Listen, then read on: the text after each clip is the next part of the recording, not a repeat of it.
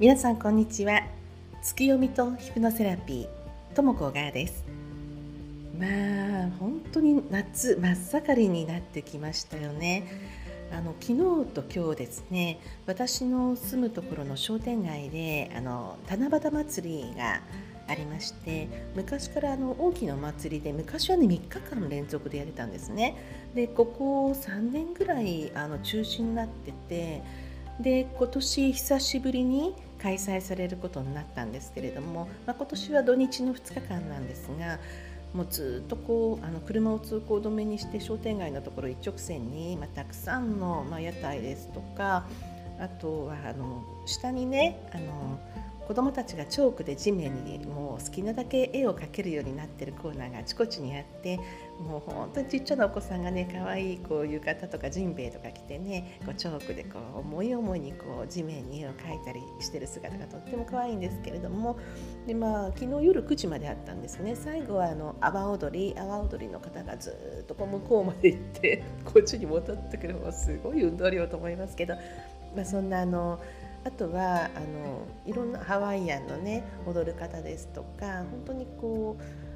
あのたくさんの方がねでも例年よりは少し少ないのかな。マーチングバンドですとかねいろんなのが出てで皆さん思い思いにこう涼みながら夜になってからとかいいですよね。だいたい7時から夜7時から9時ぐらいのちょっと風がねあの夜風になったぐらいがとても皆さん和んであのこう踊りを見ながらね楽しんでらして今日もあるんですけれども。でああともう一つですねその、えっと、私こう自分でこうやろうと思っていたことがあってでそれをやっている途中だったんですがやっぱり外時間っていうのが世の中にはあって外時間っていうのはきあのこの前お知らせしたマドマゼライ先生の月読み誌のオープンに合わせた活動っていうのはなんか私の自分でやってる活動とその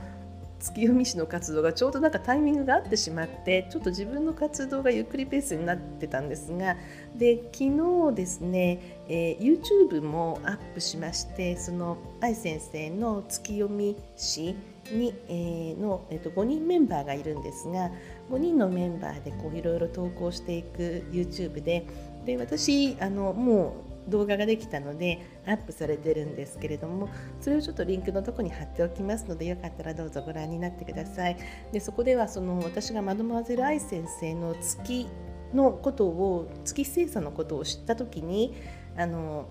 まあ、みんなね月読み師の5人のメンバーが、まあ、同じあのクエスチョンで答えていくんですね。どんなことを思ったかとかどんな反応があったかとかそういうことを話していくんですけれども、えーと、それをアップしてますので、えー、概要欄に貼っておきますのでよかったらどうぞご覧になってください。まあ、その外時間に合わせるっていうのもねあの外時間っていうのはねヤギ座なんですよ星座で言うと。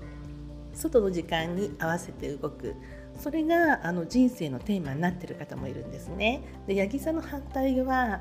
あの体内時間蟹座内側時間こう自分の感情が激しているのを待って動くとかねうんでだからそれが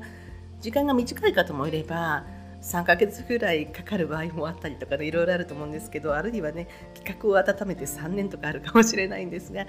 蟹座はこう自分の中の感情を本当にこう整理して熟すのを待ってそして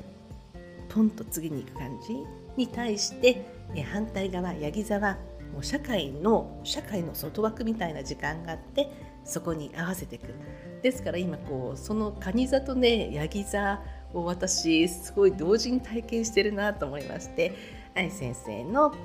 そのサイトのそちらちゃんとした会社ですのであのそちらに合わせる。活動そして私の内面から湧き上がってくる、まあ、あの今新しいあの連続講座をね作る準備をしてるんですがちょっとそれがねあの遅れ遅れになってるんですがその内側時間からこう湧き出てくる私がやりたいことそれをね同時にやってるのでああ蟹座とヤギ座をやってると思いながら過ごしています。まあ、ちょっとこの蟹座的なね自分の連続講座のことも、えー、っとちょっと取り掛かれるようになってきますのでまた進めていきたいと思います。またどうぞよろしくお願いいたします。では今日も暑い日になりそうですが、えー、いいね週末をいい日曜日を皆さんお過ごしください。お相手は小川智子でした。